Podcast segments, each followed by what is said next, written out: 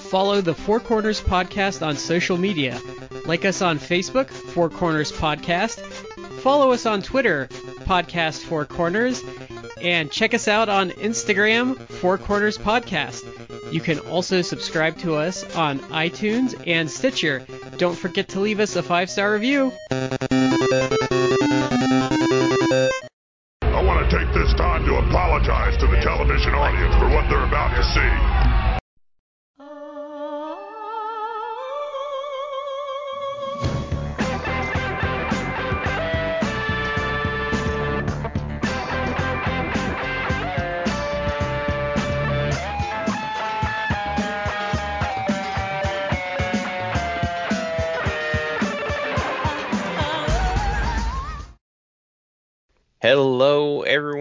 Welcome to the Four Corners Podcast. I am Shad here with Matt and Brad. Guys, how are you?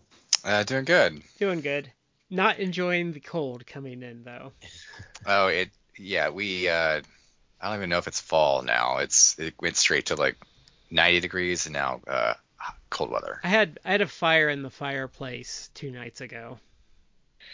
Yeah, it's it's dropping rather quickly as opposed to progressively, but that does mirror the uh, the start of summer. So anyway, we'll get our shout outs right here at the beginning. The first one is Collar and Elbow, the wrestling brand, collar and elbow brand.com.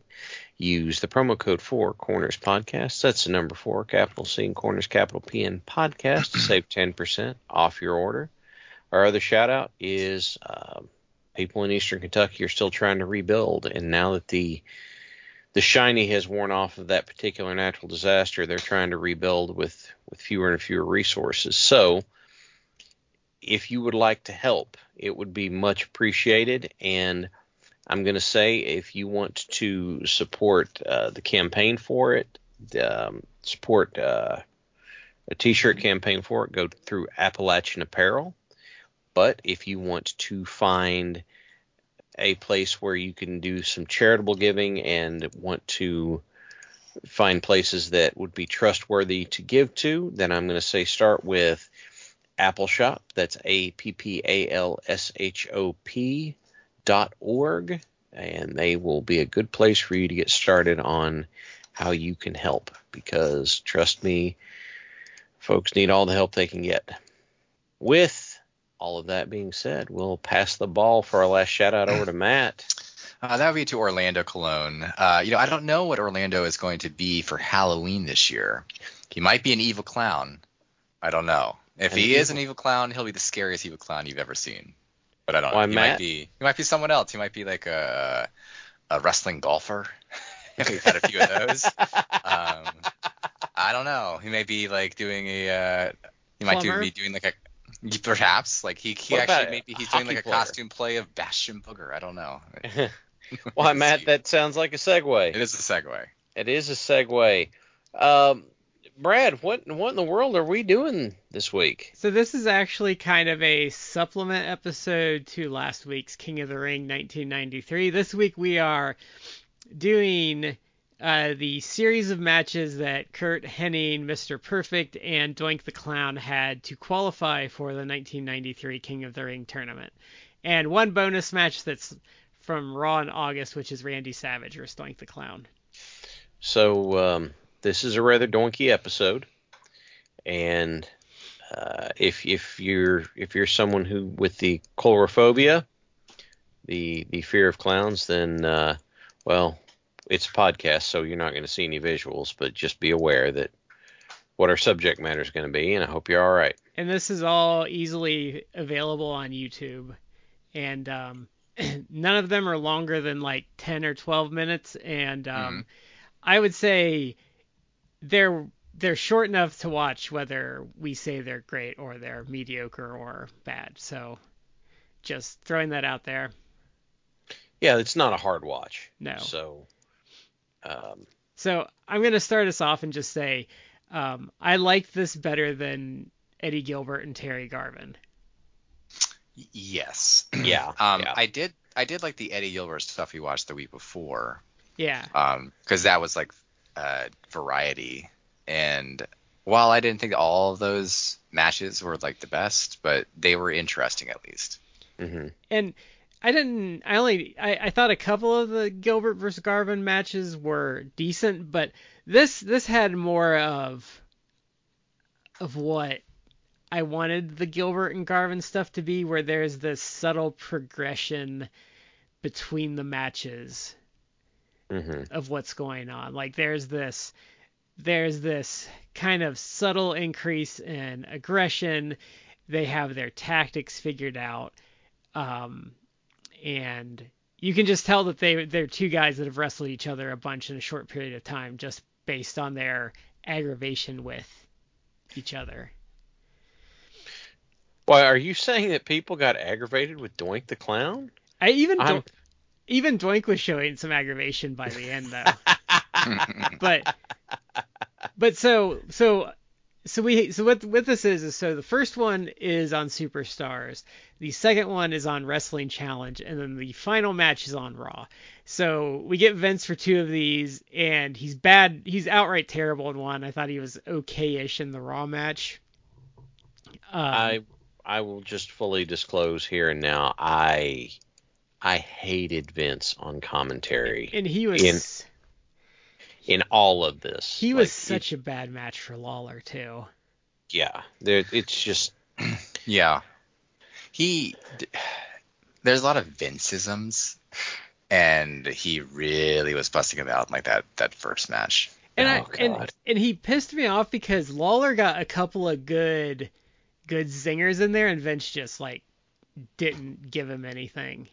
Uh, he was uh that's one of the Vinceisms. It's like Vince is very very good at not playing to his uh color guys. Yeah, because Curt Hennig like failed at a spot and like Lawler's like, well, he can't call himself perfect anymore. He's just mediocre. And I was like, hey, that's Yeah. a that's a pretty good that's a pretty good one. And um, what I thought is interesting though, because we can we can spoil it since we reviewed it already. Lawler actually foreshadows that he's going to attack the winner of the King of the Ring mhm. during this first match. He's talking a lot of trash in it. He, I'm the only king that's in this, and, I, and Yeah. then why didn't you enter the tournament? I don't need to enter the tournament. I'm already the king. Why would I enter the tournament when I'm already the king? It's like okay, all right, all right. That's Yeah, I I have to give it to to Lawler. He did some great like there's a lot of good character work mhm. on the side of while talking about the tournament. But like there cuz like when you see the so to go go in like when Ross is doing it, you know, they're talking about tactics, they're setting up characters and stuff and like the work really speaks better.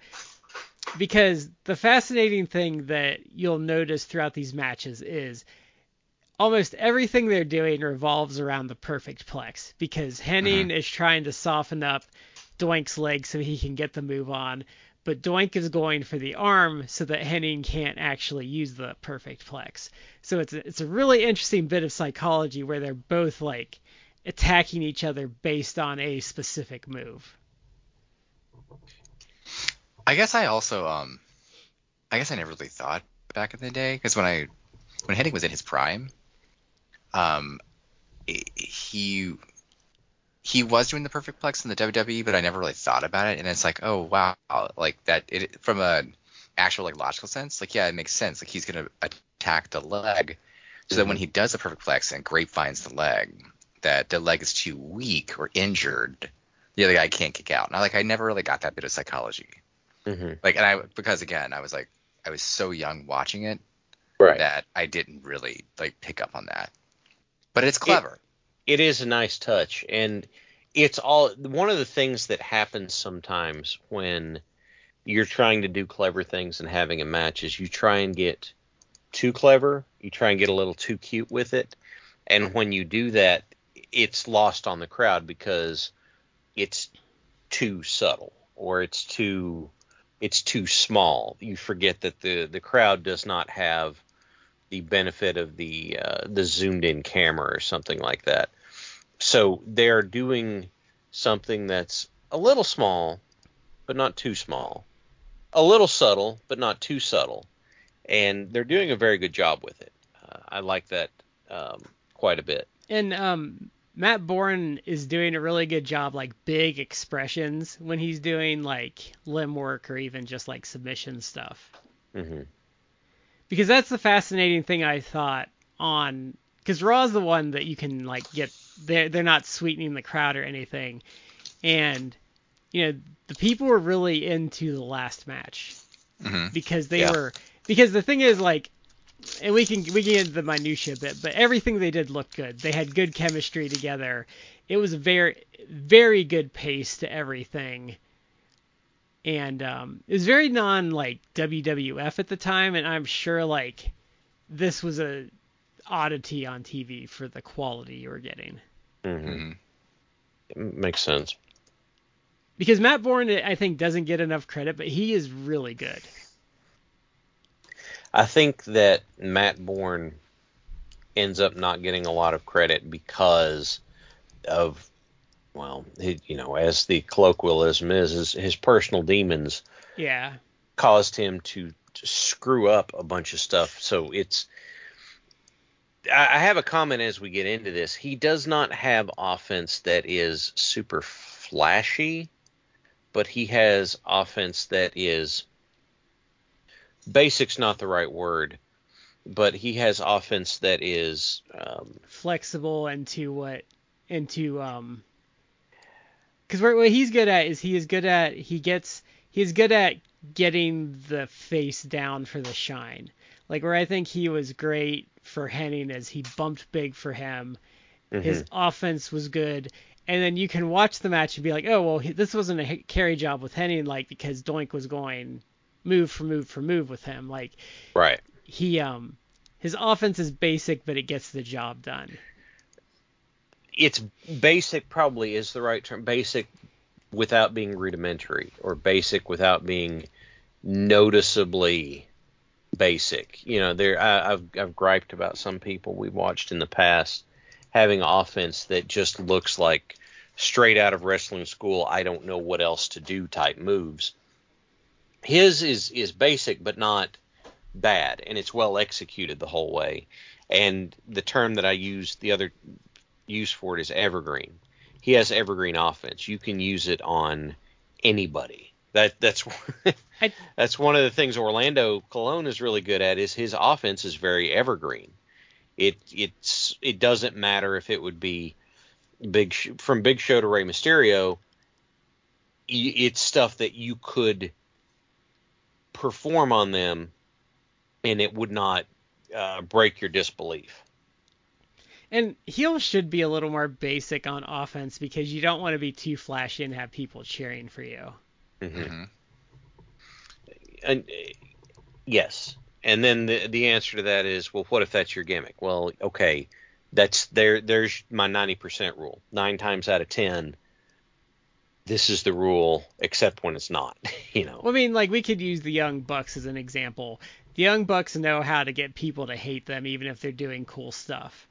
Yes. That that that is a good example you know it's it's not um it's not hard for the bucks to piss people off because they have an understanding of how to work the crowd that way.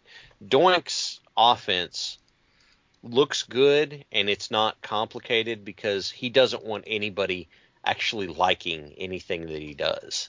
He he wants people to hate like everything he's doing. Yeah, and he- even his finisher, which we didn't see here, was the stump puller. So which just looks mean, you know. yeah, When did he start using that? Because I I felt throughout this period he was just using like the the the whoopee cushion. no, he's doing the Oh. stump puller now. I think this the whoopee cushion was more when he was face. A face. Yeah, I don't. Well, he went for last- it on Raw though.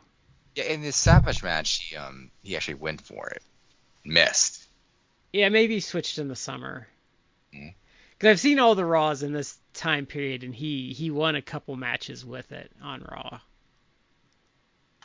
I am still baffled as to why anyone would want to turn this gimmick face. It, it, it seems rather tone deaf a move. It's because Vince couldn't handle it. Because I had mentioned to you guys when I watched this stuff that it's really interesting in 1993 that you can see that the desire for is there from the crowds that they might they don't want the attitude era but they want the product to grow up a little bit and Vince goes hard in the opposite direction of what they want. Yeah. Yeah. Yeah. Um. So uh, just to kind of break down uh, on on the matches themselves a little bit, if you want to look for this one on YouTube, it's listed as uh, May first, ninety three. Doink Perfect is the first one. Uh, one of the first things that comes to mind anytime I see the, the Doink gimmick in the ring is just how ungodly hot that gear had to be. Hmm. Because he is covered from shoulder to wrist and collarbone to ankle in gear with just a big collar to let heat out. It's just like, oh god, that looks miserable. And it doesn't look like it breathes very well. Not not really, no. And uh but he comes out and does and we were talking he's got basic stuff, but it it looks good, it looks effective. What were you gonna say, Matt? I I don't know who designed his like attire or his face paint, but I actually do feel like in a, in many ways, at least I mean pretty much just in wrestling lore, but it's become like iconic. Like he there's the the Doink face paint is like easily recognizable if you are a fan of like the WWE or F Mhm. from this like the last like let's say 25 30 years. Um Because he made all just- the video games the, in this time period. he did make a lot of video games. And I, if you want to actually talk about toys, like they're still doing Doink toys because they um they a while back, like a year ago, they funded uh it's basically like the um new generation like that like that period of the WWF when they were doing the whole like new generation. It's all the, all the Dayglow crap like from the 90s when like Michaels and, and Diesel and everything were like being they were becoming like the, the main guys.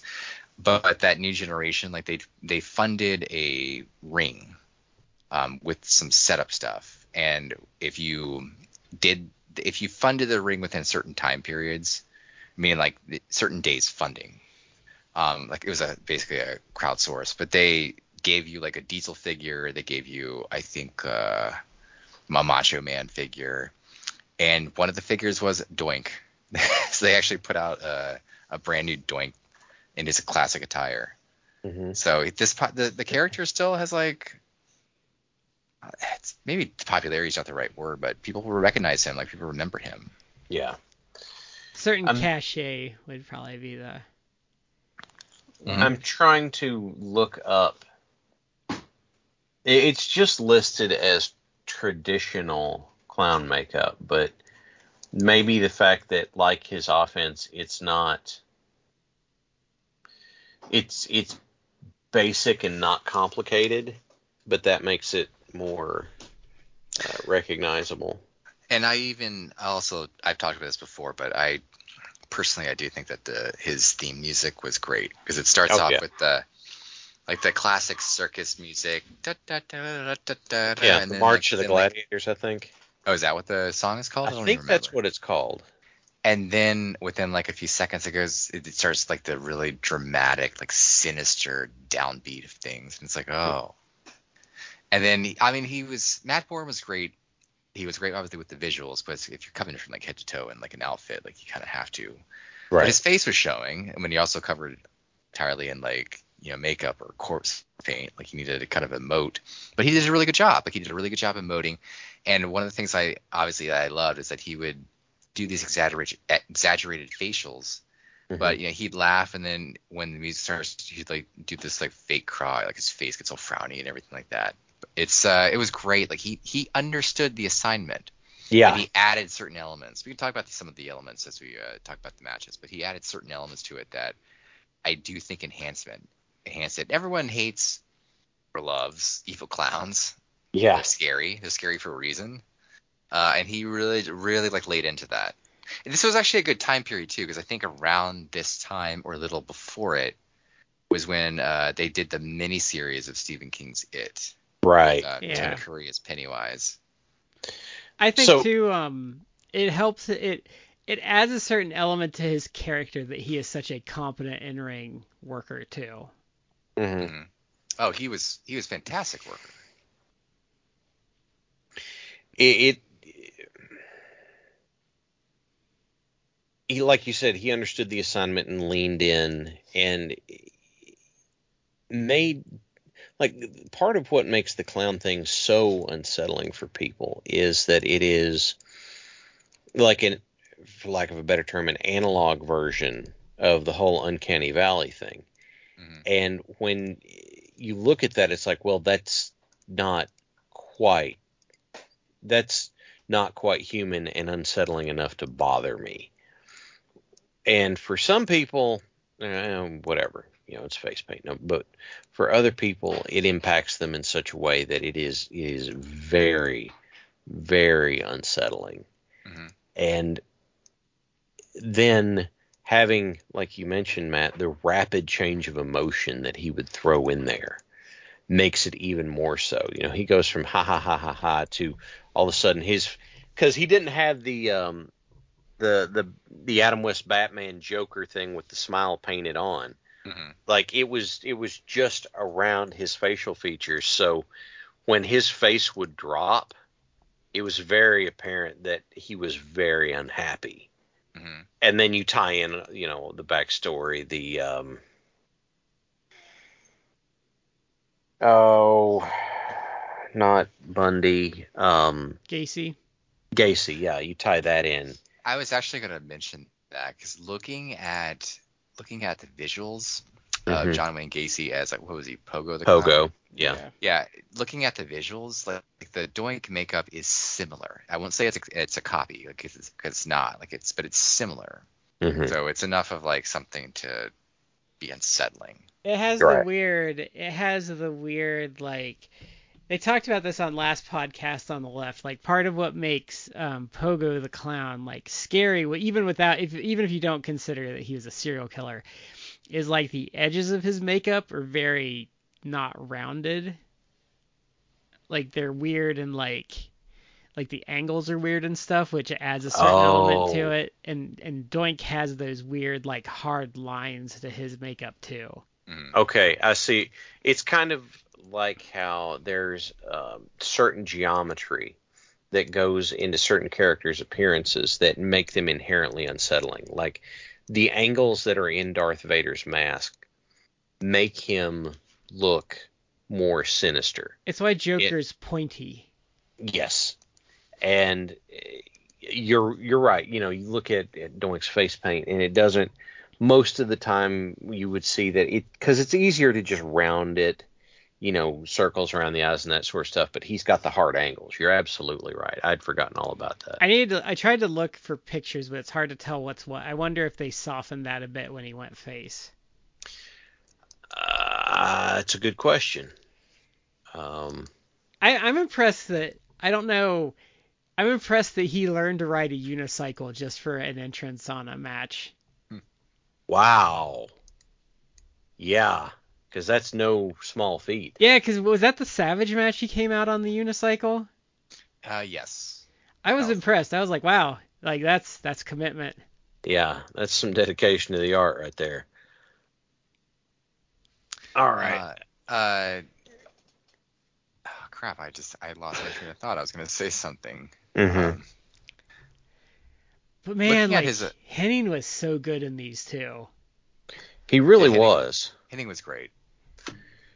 Um, playing the straight man to the goofiness. I'm sorry. Like I I've now like lost my um my timing. But Yeah. since you mentioned the podcast, I was gonna go. I'm Manny. I'm Manny. Are you okay? last- I'm Minnie. It's like I just have a migraine. Maybe I can help you. I was gonna do a last podcast reference. so th- the what so the, so what happens with the series is they're trying to they did qualifiers for the actual tournament. So this is a qualifier, but they keep having time limit draws until they go to Raw, where they finally get a winner. But this is where again Jim Ross is awesome because you watch the first match and Vince kind of ruins it, and then you get to you get to the second match and Ross and Heenan are calling it, and suddenly like they're stakes. It feels like they're Yes. stakes. They're everything feels like Ross is giving you like technical stuff. Um, Heenan's talking about Hennig, and he's like, you know, he might be what the meanest guy in the WWF that wasn't Andre or something like that. It's just he wouldn't listen. Mm-hmm. and just the second one felt so much more important. Yeah. Uh, let me let me flip to that. Like the very that very first match is is like the full on Vinceisms, the full blown overblown. He's like goes in for the one two three, got him. It's like dude, that was barely a, that was barely a two count. That's one of the Vinceisms, and I really hated. You know, Oh th- there was a couple times where there were actually like legit, like they were two counts, but it's like, oh yes, he's got it, one, two, three, it's over. It's like, no, no, no, Vince, no. And then he acts shocked, and it's like, oh, apparently it's not a three count. And Lawler's like, no, that wasn't anywhere close to a three count. What's wrong with you? You know, is is are your headphones on too tight or something like that? And you know, Lawler giving him down the road, and and Vince either not noticing or completely ignoring it. That's why that's why Lawler is a bad matchup for him because he dumbs it down in WWE and he's a little more obnoxious. But Lawler's humor, unlike Heenan, there's a certain bite to it, hmm and there's like like he gets in there and he'll get you like he'll get like a real subtle one off, and you can you know Vince just totally missed it, and it kind of ruins it. Or Vince, yeah, Vince is too slow on the uptake, but since he did, he won't let anything breathe, he just goes on to the next thing. And then there's sometimes there's this little pause where he's like, "Oh, that was that was that was a joke." Yeah, because Lawler, because Lawler in this era, I think is still a little Memphis Lawler, and Yeah. he doesn't want to talk over everything. Like he's fine just sitting there watching for like 30 seconds, and then he'll like say something about what's going on, or um, or you know get a joke off. And I think Vince is just ch- talking, talking, talking. I think you can kind of feel Lawler's kind of like just Jesus Christ, like shut up. Yeah. He sounds genuinely irritated when he's barbing Vince in this. I I do think. I mean, people have talked about this. I do think that that Lawler's best person he played off of with was Jr. Um, unfortunately, like a lot of people have like rose-colored glasses for like the Attitude Era, which I don't, because I, No. I don't think that. I think a lot, lot like there are obviously like some of the classic stuff that people love are from the Attitude Era, but there was also what there's a lot of like crap in the undercard yeah, yeah. and a lot of bad stuff that people forget was bad just because everything was so hot. They think it was all great. It's like no, it wasn't. Uh, but they, they did play off each other, even though I think by the Attitude Era beginning, we talked about this recently.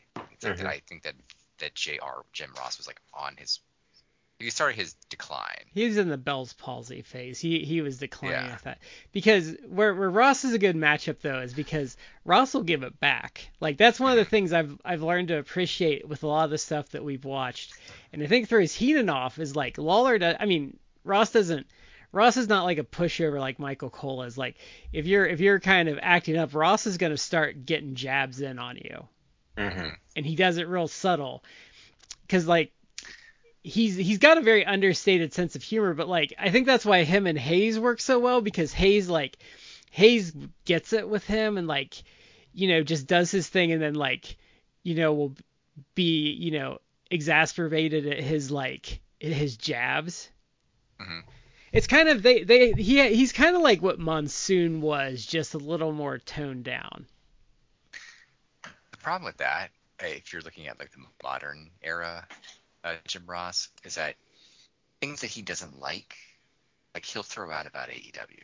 Yeah. and it's it's like sometimes to the point where he's like actively like trashing the product and it's like dude uh, that's that's the product of the company you work for I know. so you don't need to to go so hard in the paint sometimes when you you don't like something it's like you, you can just be silent you usually have like two co-hosts at all times like you can just let them talk Yeah. Now I, I will say I will say I used to hate Taz, but like AEW Taz is funny as fuck. uh, Taz, AEW Taz has vastly improved from what he used to be. I when he was when he became an announcer in the WWE, I thought he was like okay. I think that he initially became good in like TNA, and then he got bad. Yeah. But I do think that he has like greatly improved. I feel like he's he finally has got it, and he's he's good. Like he actually can be a good color guy, and he also can and be funny as hell. And like with him and Excalibur together, and they're just trying to like crack each other up, like that's It's a lot of fun to listen to. Yeah. Oh, Excalibur, Excalibur, you delicious little toss. William Regal's trolling of Yes. Excalibur is just amazing to watch It's because hilarious. it's it's a rib, but Excalibur is still thrown off by it every time, every time, and it's it's funny continuously. Now, I But- will say, um, I think Lance Russell and Lawler were better because when Lawler was a heel and like doing his stuff, like Lance was the perfect foil for that because you know you're gonna get the eye roll and like the sigh and the and the disappointed Lance. Come on, Jerry. Yeah, like that's where You don't have to. You don't have to be like that. and you know Lance Lance would let stuff breathe and like he was always on he always got it which I think Yeah. is great but um yeah so they just don't I, I I'm sorry to cut you off, and I'm sorry to interject this about Lance Russell. I think it was like, was it on like a, was it on the Last Man, like one of the earlier episodes they did, like about Starcade, and uh, and they they they realized that Lance Russell was wearing like two pinky rings, and they did a whole bit where it's like, oh Lance Lance Russell was like a pimp. He was like a Mac Daddy. He's got two pinky rings. Got a girl in every town. Two pinky rings and the suits he had, man. Lance Russell had his Mac game down. he was like the weatherman before hmm before um, he did the Memphis stuff because that's that's a big deal is like when when you talk about what Memphis was is it was Lance Russell and Jerry Lawler but he was like the local weatherman before that So, but uh, in the course of this, you know, it, it, it it's frustrating and it takes away from the match. the The first match, the ending on it, um, we have the match ends just prior to the perfect plex going. like he has Like- him in the hold and he's getting ready to like flip him in the bell rings Yeah. So it it feels like oh that's just rough timing like and that's different from the second one. Yeah, because the second one was awkward, like where they chose to do it. Because I was like, because even I think Ross and Heenan were confused because they were just like going to town on each other. I'm like, well, did the ref just say fuck it and toss this one, or like, and then they're like, well, it was a time limit. And I'm like, oh, okay. But I for a minute there, I was like, wait, did the ref just get pissed off and like DQ both of them? Because that would have made sense because they were just in the middle of the ring like punching each other and not listening. It would have been weird to me for them to the it you know for it to be the DQ throw there given what we had before that Yeah. and it, they were letting it ride. And then they did that and I'm like, "Oh, it's time limit again." And yeah. it's frustrating because the second match whereas the first match was like a full complete story that happened to cut off right before the finish the second match feels like it didn't even get halfway done No. The the second match feels a little weird. There there are things I like a lot about the second match though because the aggression is subtly there. There's a little more urgency in everything they're doing. Um, like they're they're very much more focused on the mat work. Um, Hennig kind of gets a receipt for the the ring steps from the first match. yep oh he Um, goes into the steps a lot Yeah. Because because the, like I think you guys said there's a lot of the same spots, which I agree with, but there's some subtle there's some subtle things that I like to see in a series of matches that they did here. Because when Mhm. you get to the third match, which I don't know which one I thought was the best actually, because they all kind of vary in the same range. I think the Raw match might have been the best one. The Raw of the Superstars match was the best one, I think. Yeah. But like when you get to the third match, like Hennig's just fed up with him, yeah and like Hennig's I- like hyper aggressive. I do um I did like uh Bobby Heenan's commentary in this. Just because every every time Dwight would come out and do his antics, he'd be like, ah like like he did like the fake laugh. He's, ah, this guy is hilarious. He's so funny. He's a funny guy. and the face like announcer is like perplexed. He does these great impressions. You would think it was the real person. It's like, what are you doing? Um, the the second match flipped it a little bit too because it was like you had the face doing heel stuff and the heel doing face stuff in terms of the match structure, but you know because Doink got the crap kicked out of him for a lot of it, but then whenever he comes back, he doesn't do a lot, but the stuff he does is big and vicious looking. And whenever we get to the third match, we're getting more of that. You know, y y we have that progression of Perfect is is sick of it and he's pissed about it. Doink is being vicious. And then there's a another wrinkle in the third match too. Yeah, which I, I really um I like that they ended the series on this. So they kind of did some foreshadowing because they've been doing the it's magic where they in the second match they did like this is supposed to be a like a crush insert and it's doink. Yeah. Oh, And it's then- an illusion. Yeah.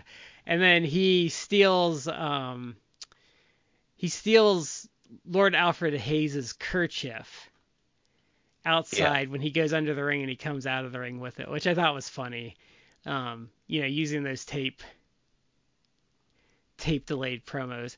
But so Doink goes under the ring because he's doing the old switcheroo. hmm Another Doink comes out.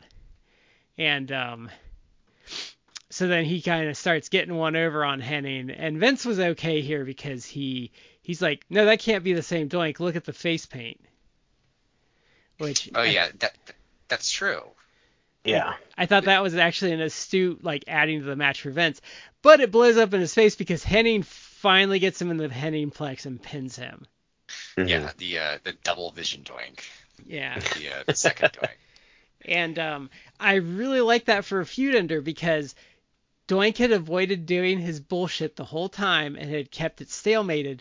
But when he finally went for it, it totally blew up in his face and cost him the tournament. I, I Mhm. really thought that was a great way to end it. Yeah, I like that. Um, Vince is still not great here because he's the moment like Hennig's beating the crap out of Doink, and then Doink reverses a whip and sends him into the the, the turnbuckle post, and Vince like, I just want a dick here, I just want, this I know. It's like, dude, sit down, shut up, you know, eat your birthday cake and be quiet. I did I did Um, like that Savage was like, I'm ready to watch this, like and he does the oh yeah, like at the beginning, like it actually kind of it was like, oh the Macho Man's into this, okay. Yeah.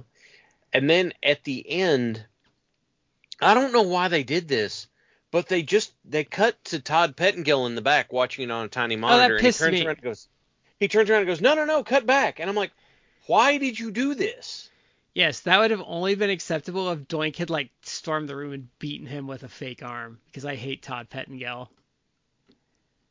I, I, I, I, I cannot for the life of me figure out what the purpose of doing that was. No, because you didn't see the pin.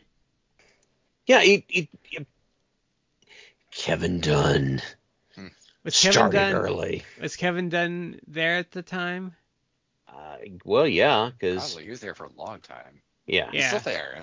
I mean, Yeah. I'm just I'm gonna say this was this was Bucky Beaver starting early. How dare you know whatever, but yeah we get we get a good definitive finish on this, and there's nothing left on the table of oh what if X Y Z had happened. Yeah, because it's like, well, he cheated and he it cost him. Right.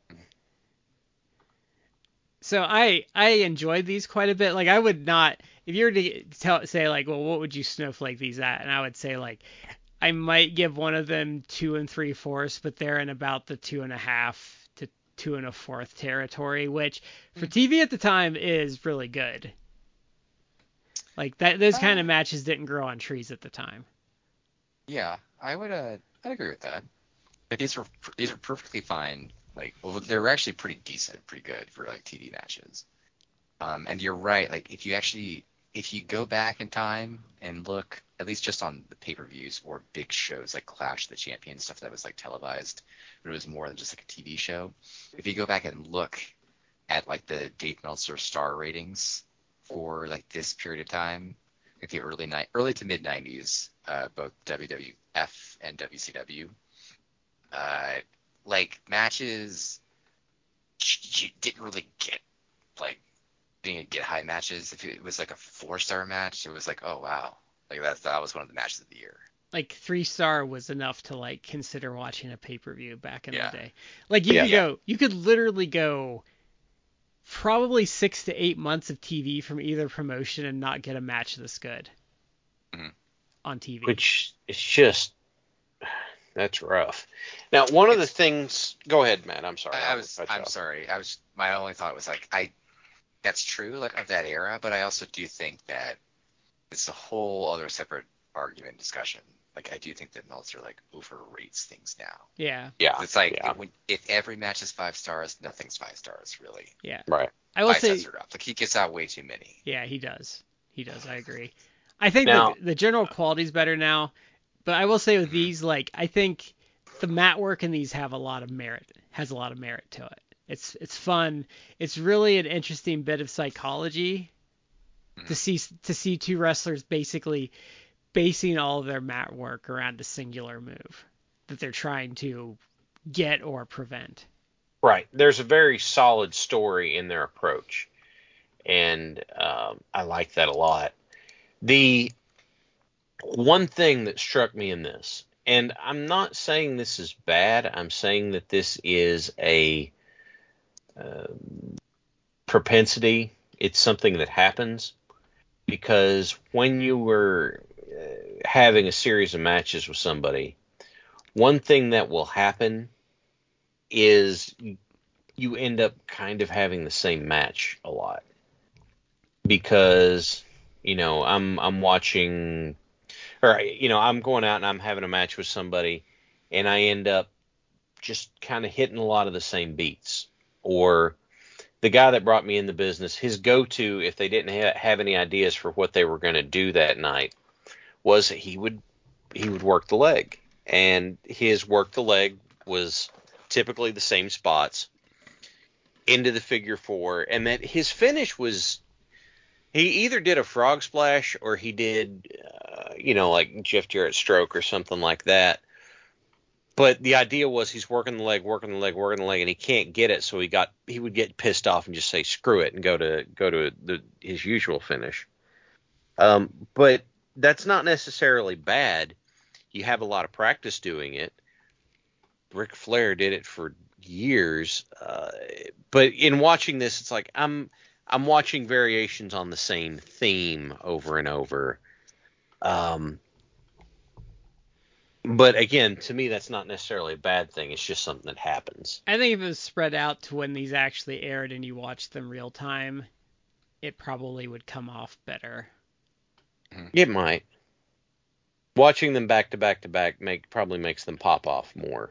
It, showed the Uh, progression better though, like the the increased aggression, the fact that like Hennig just wasn't having any of it and was doing things like smashing his leg on the ring post in the in the last match.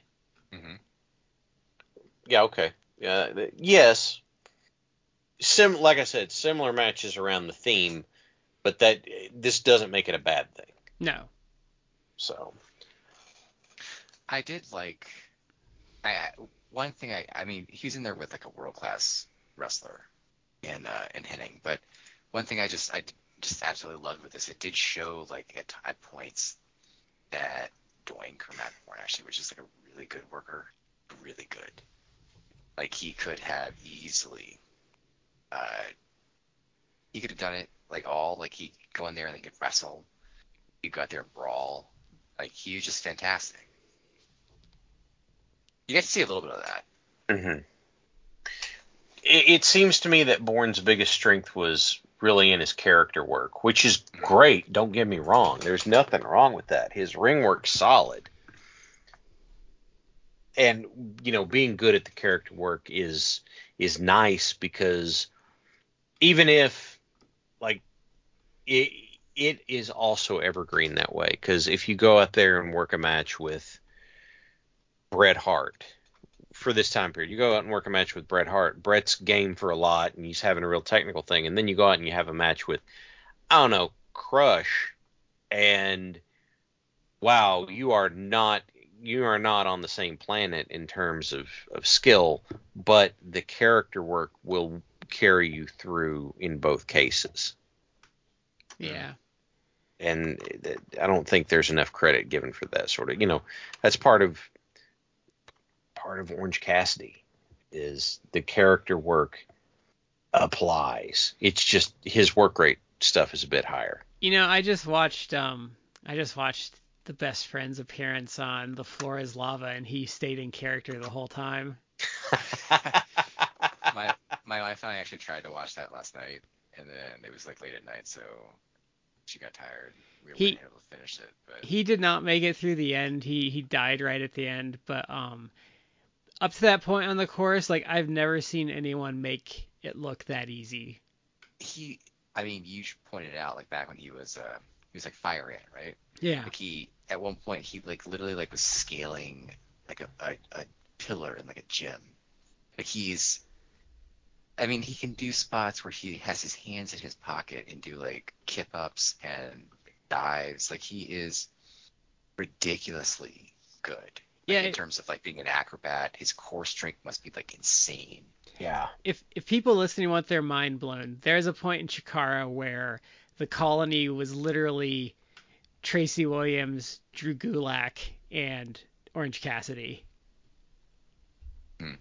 And because um Tracy Williams was Green Ant slash Silver Ant, and Drew Gulak was Soldier Ant.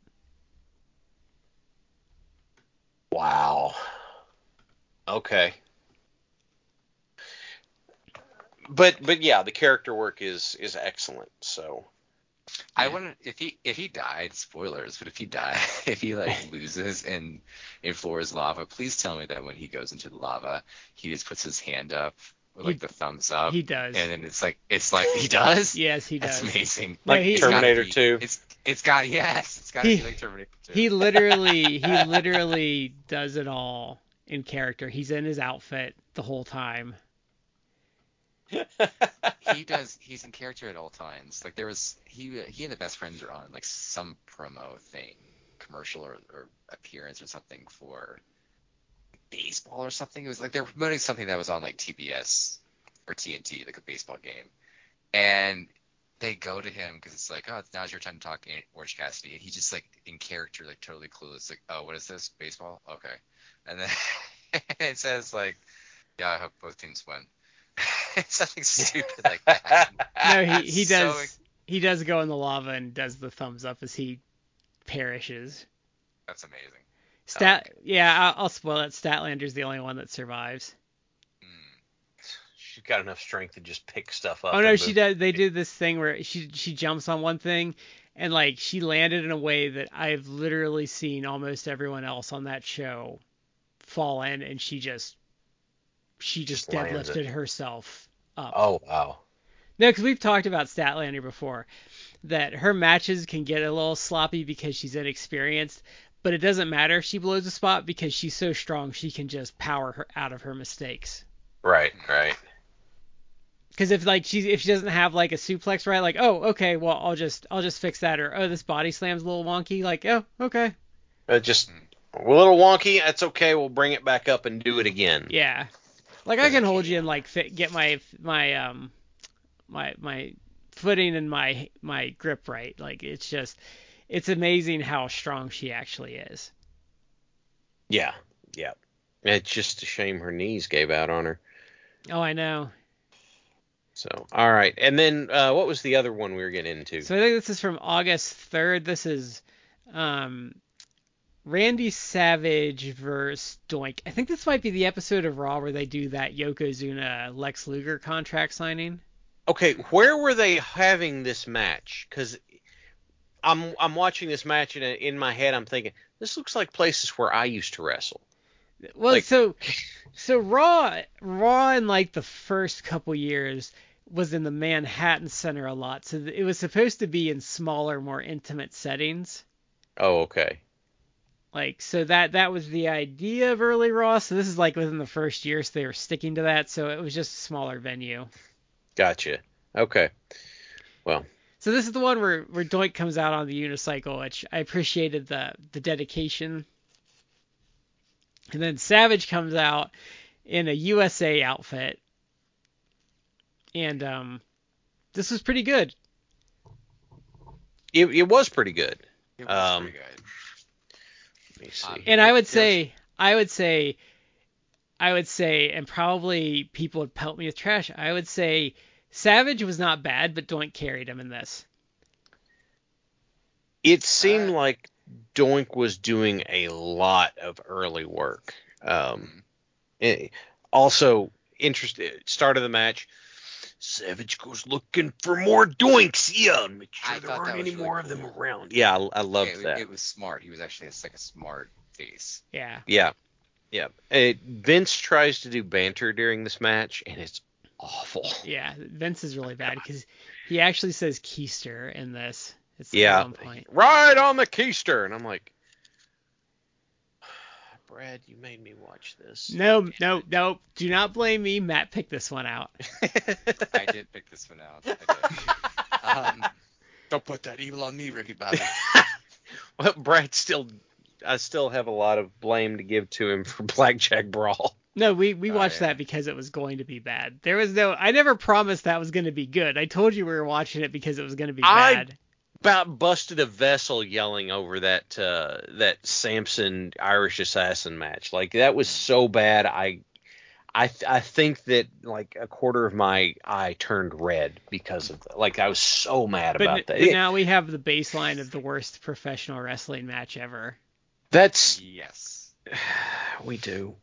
I there was one thing that early on I thought was really cool, and I thought again talking about character work, I thought it like it added a lot to Doink. It was like uh like he goes to punch Randy, and Randy like moved out of the way, and so he like like it's this big gadget like he missed it, and he like collapses into the ropes. Doink does, Yeah. but then he like just holds onto the ropes and like looks at Savage and just starts like evil laughing. It's like like ah, he got out of my way. Like it, it's it, to me it was like really really clever. hmm There was something. So I, I liked his character work and the Hennig stuff, but there's something more locked in with the character for this match. It's like he had finally like ironed out like all of the kinks and had it like down in this Yeah. match versus the the Hennig stuff. Yeah, yeah. That I, I, that's that's a good way of putting it. Um, because through the course, you know, through the course of the Hennig one, there'd be moments where he'd be like, "Oh yeah, emote," and then he'd look at the camera and do something. But in this one, it's more consistent. It feels more natural. Yes. Like there's not that that moment of well, what would, what would Doink do in this situation versus oh this is what I'm gonna do. Yeah, yeah. Um, Doink got a lot more offense in. He, he it seemed like he's just he he was just giving it to Savage for most of the match. Yeah, Just- and, and this is where I think this this match speaks a lot to Matt Borne's quality as a worker because WWF crowds, especially in this era, can really sit on their hands for matches, and he Mm-hmm. really gets this crowd going. yeah. Like he They- really they're in. like this is something that that the current WWE should watch, in that he really builds good heat so Savage can shine. He does a very good job. Yeah. and I like his where he's also great is like when he's doing I mean he's he does a lot of submission stuff here, but like his facial expressions and like some of his over the top like emoting really Mhm. make his mat work compelling. Yeah. It, it adds so much to it. and then we get the the fun ending on this one. Yeah, I wonder if this is Dink by the way. It I don't know. Is, but Yeah. I did I did love that this basically is like uh this is Doink's like bullshit coming back on him Yeah, so, because Sa- so Savage did a, a, a version of Double Vision on him. yeah, so Savage goes under the ring and then a little person dressed as Savage with a face mask on, which I thought was funny. um, comes out, and Doink is very unamused by this Yeah. development. That's my gimmick. You can't steal my gimmick. Yeah, that's pretty much what he said. You're ripping me off, hoo hoo hoo. Yeah, yeah. But then I don't remember what Savage did when Doink was kind of losing it on on Mini so Macho. he comes out and he chases him around, and Savage like kind of leg sweeps him and jumps on him when he comes around to his side of the ring, hmm and that's kind of how Savage comes back into it. Yeah, he it, it's a very strong way to take over. It was very unique the way Savage got him. Actually, I was kind of like, oh, I'm not. I don't think I've seen like that quite happen before. Right, right. But uh, you know, it, it, this was good. Like and then Savage rolls him up with a small package for the win. Right. Mhm. It, it seemed like Doink surprised Savage with getting ahead of him, and so Savage was like, "Yeah, you thought you had me, but I've got the madness, yeah." and the plan, the plan comes together. Yeah. So I I like this one. I think it was about in the range where the Hennig Doink matches were. I'd probably say in that like two to two and a half star area. I figure that's that's pretty that's pretty safe, uh, pretty safe rating to give it. He has a Uh, striking consistency between these matches. Actually, like, um, very good. He's a very good mat worker. Mm-hmm. But not in such a way that takes you out of the gimmick either. No. Because if he was if he was mat working like Lance Storm, but had the Doink makeup on, you'd be like, eh, no. Yeah. It, it's there is something in his body language that is uh, very kind of wild and unconstrained. So the best way I can think of it is if you had I'll use Lance Storm since I just mentioned his name. If you had Lance Storm grab somebody's arm or somebody's leg and he's doing a uh, standing standing leg lock. You know, the the ankle's tucked behind his shoulder, he's got his arms clasped around the leg and he's kind of twisting on it a little bit. You would expect Lance Storm to be standing but kind of squatting a little bit or he'd be down on one knee. Doink in the same thing would have his feet splayed way out and his body leaned way forward and his face real close to you with that big grin on his face. And it's not anything that's definitively evil clown or whatever, but it really fits in with the gimmick in this kind of wild, uh, undisciplined aspect. Well, he's got he's kind of got the Joker energy where a psychopath is a psychopath, but he's a psychopath that also knows what he's doing. Yes. It's it's it's very wild, undisciplined, and yet still effective. Yeah, because it's like it's like well no he is crazy and like he's doing all this stuff, but it's like oh your your finisher is arm based. Well like let me just attack your arm then. Yeah. Let's just let's just take this out of the way. Yeah, and like I might be crazy and undisciplined about it, but like there you know like there is a point in all of this. Yes. So- Absolutely.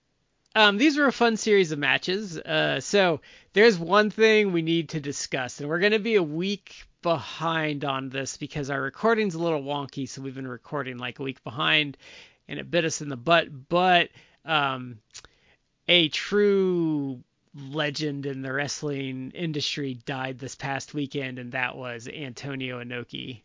yeah. Yes. Yeah. Yeah.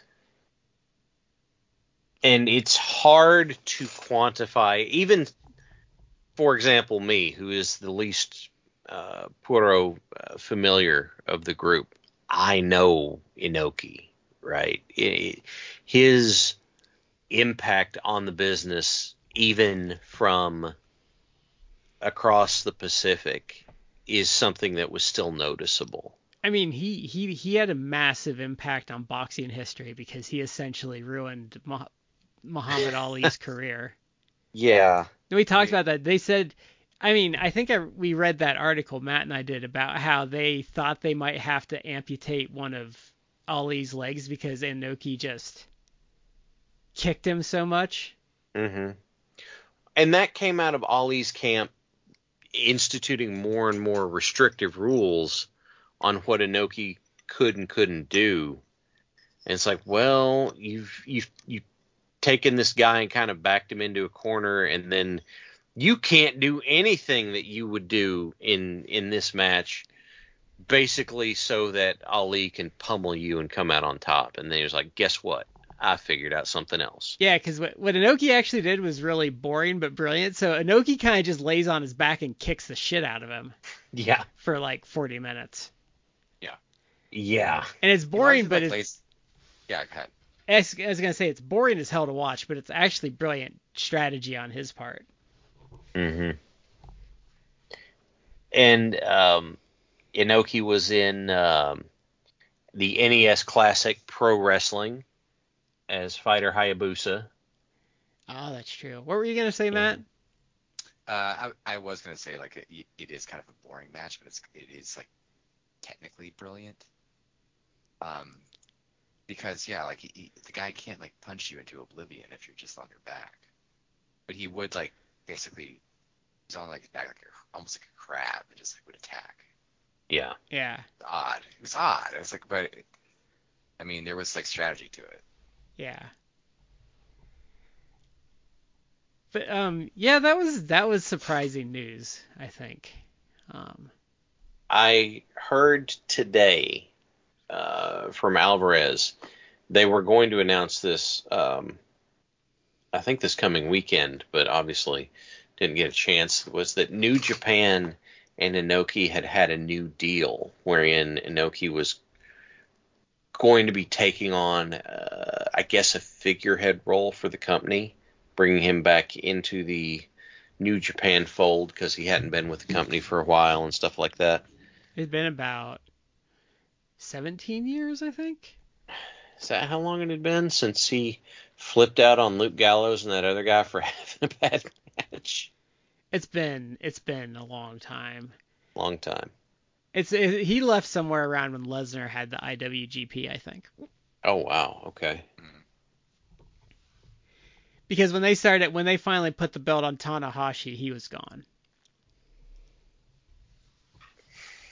But just Inoki's uh, role in kind of forming what wrestling is in Japan today, right? Yeah, he and Baba.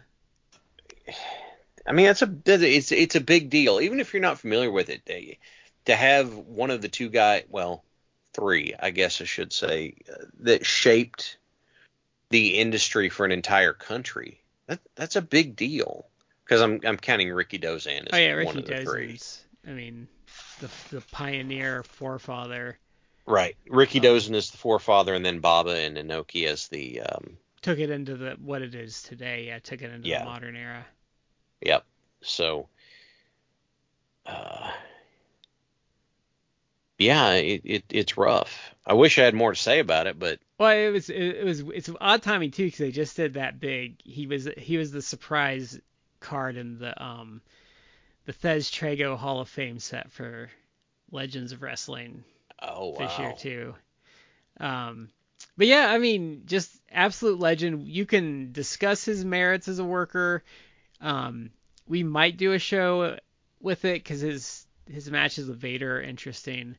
But um, yeah, that's just he's he's a he's a massive like loss, I think. Yeah. Yeah. I um, because listening to uh, Dave Meltzer talk about him, I almost, I probably wouldn't do this for the show. I might just do it like on my own initiative. But I guess the classic, by classic I mean like historical uh, match he had with Roland Bach. Did you uh, you heard about that one? No. Roland Bach, I guess, was like a German, like legit was like a German, um, like Olympic Greco-Roman wrestler, and he was never like a great professional wrestler, but he he was involved with professional wrestling after his uh, actual like Olympics. There's a match he had with Antonio Inoki um, that might have been done in Germany, but it aired in, in Japan, and it was notable because like whatever reason like Bach didn't cooperate at all. He just didn't, he didn't want to do that.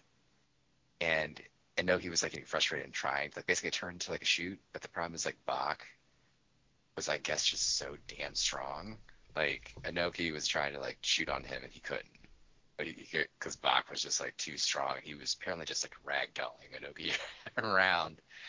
So it became famous because like Inoki obviously became like a, a legend uh, in the in the business and still is. But you had this guy like decide to not go into go into business for himself basically.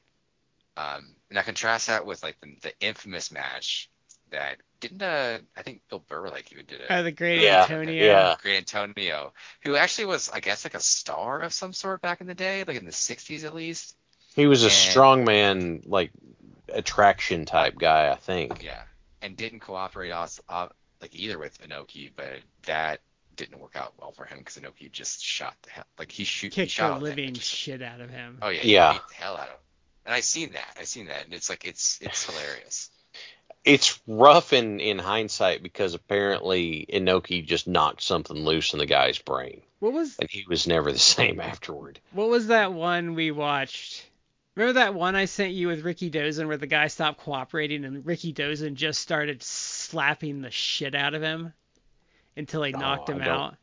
I don't remember. Because like Rikidozan was a sumo and this guy wasn't cooperating, so Rikidozan just starts like kind of doing like the E Honda, just like starts getting ready to say. just starts like giving him like those big like slaps to the face. And it's like, yeah, you probably shouldn't do that because um he seems like he's a badder motherfucker than you.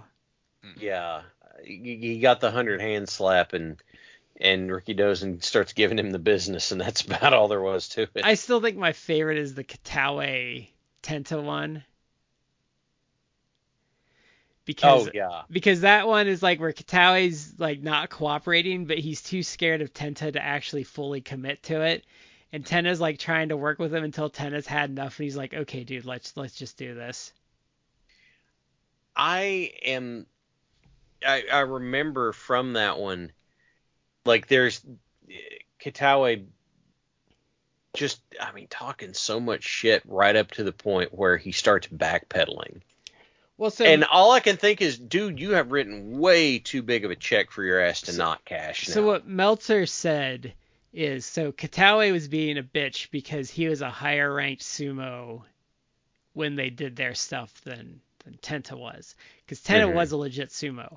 Yes. So he's being difficult because of that. He didn't want to like do business with him. But then he wouldn't commit because he was afraid that he would that Tenta was gonna own him because of, of Tenta's like amateur wrestling background. Mhm. So he he didn't want to cooperate, but he was all he also didn't want to commit to f- actually fighting him because he didn't think he could win. That is just such a. You know what the other option is? Have a worked wrestling match, and you go on with life, right? that that doesn't seem like that would be so hard, but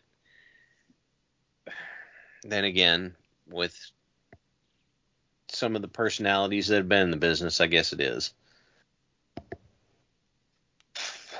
So, all right. Well, um, is there anything else we wanted to hit? No, I just wanted to mention the Inoki thing because it's going to be odd timing, and we needed to mention it because Yeah. you can't not talk about Inoki. Because it's Inoki, yeah. So, Matt, was there anything else you wanted to hit this go around, or No, I actually really enjoyed. Uh, although it was brief, like watching uh, some of the Doink matches. 'Cause Yeah. Doink has Doink has been Doink Matt Borne has been like a call it a guilty pleasure of mine for like years and years. Because I think he was a phenomenal worker, and I think He got saddled That- with that awful Big Josh gimmick.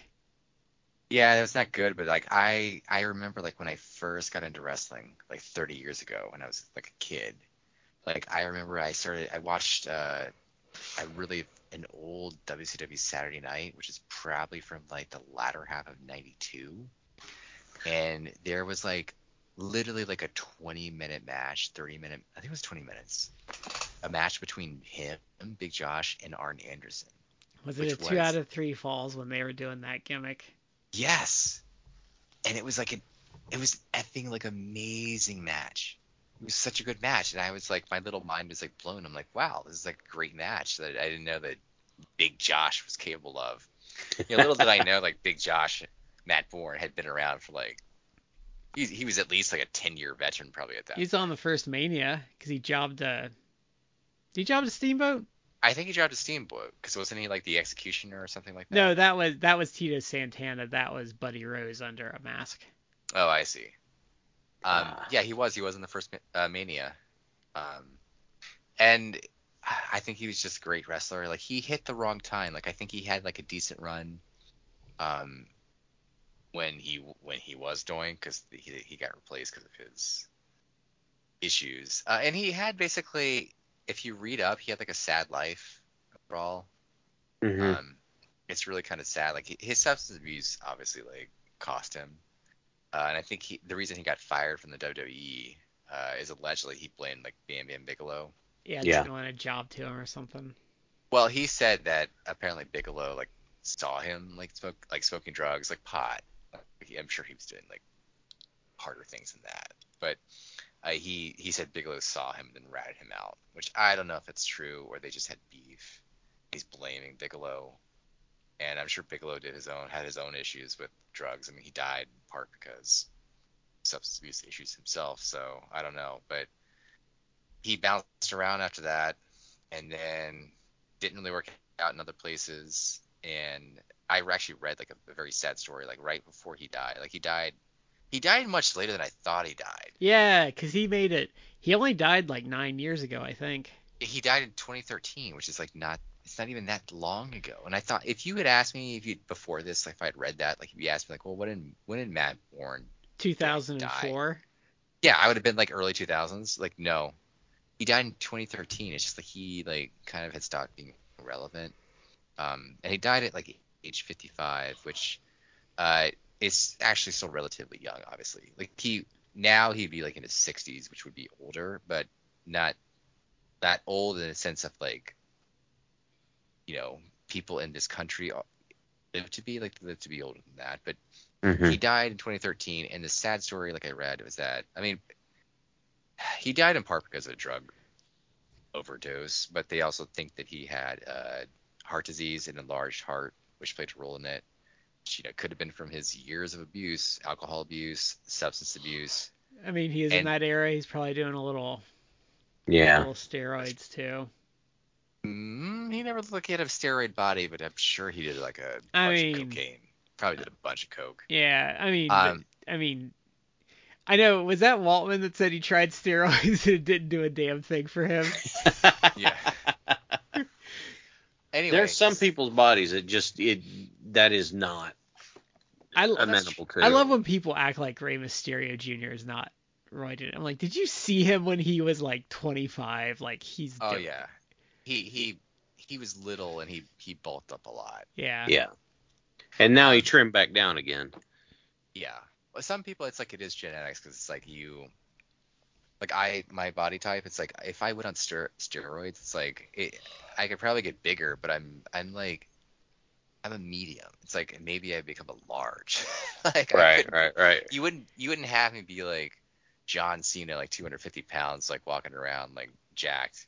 Like it wouldn't happen. But uh, the sad story is that he was, I guess, uh, he was living with Stuart Kemp, wrestled as Bulldog Bob Brown Jr. in the Pacific Huh. Northwest.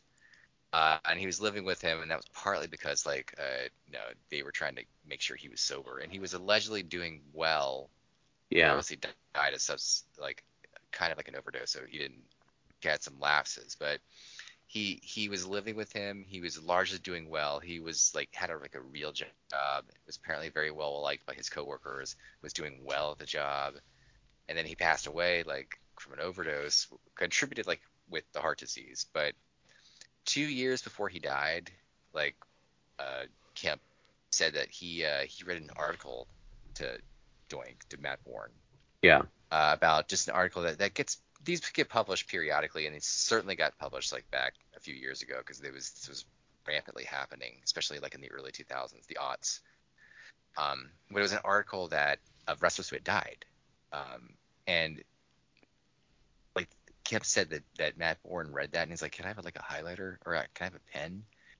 And so he went through the list and he put a check mark by like a bunch of names.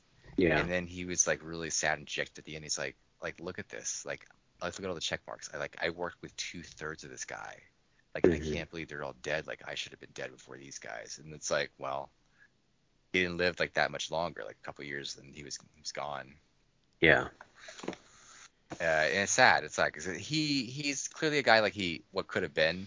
Like if if his heyday, assuming he didn't have like the substance abuse issues, um, if this guy like in this current era, like even if you kept the the gimmick, like the the evil clown gimmick, but you kept like the work rate and everything like that, minus the substance use issues, like I feel like he could really like be blowing it up. Like you have guys, you have look, he's obviously has like a ton of charisma, but it's like you have a guy who is not as good in the ring as Borne was, and Danhausen, Yeah. and Danhausen is like wildly successful to the point where Danhausen's wife is like posting pictures. It's like, hey, we just bought a house, and it's like, Yeah. yeah, Yeah. like you've done quite well for yourself the last like year or two. Yeah, it- you're absolutely right, and there there would absolutely be a place for him.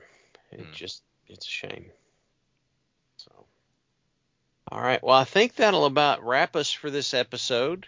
We want to say thank you everybody out there for joining us. Um, like I said, these matches are on YouTube. If you go looking for Mr. Perfect and Doink or Doink versus Savage. And so, with all that being said, this is Shad with Matt and Brad. We've been in three corners. You're in the fourth, and we'll catch you next time.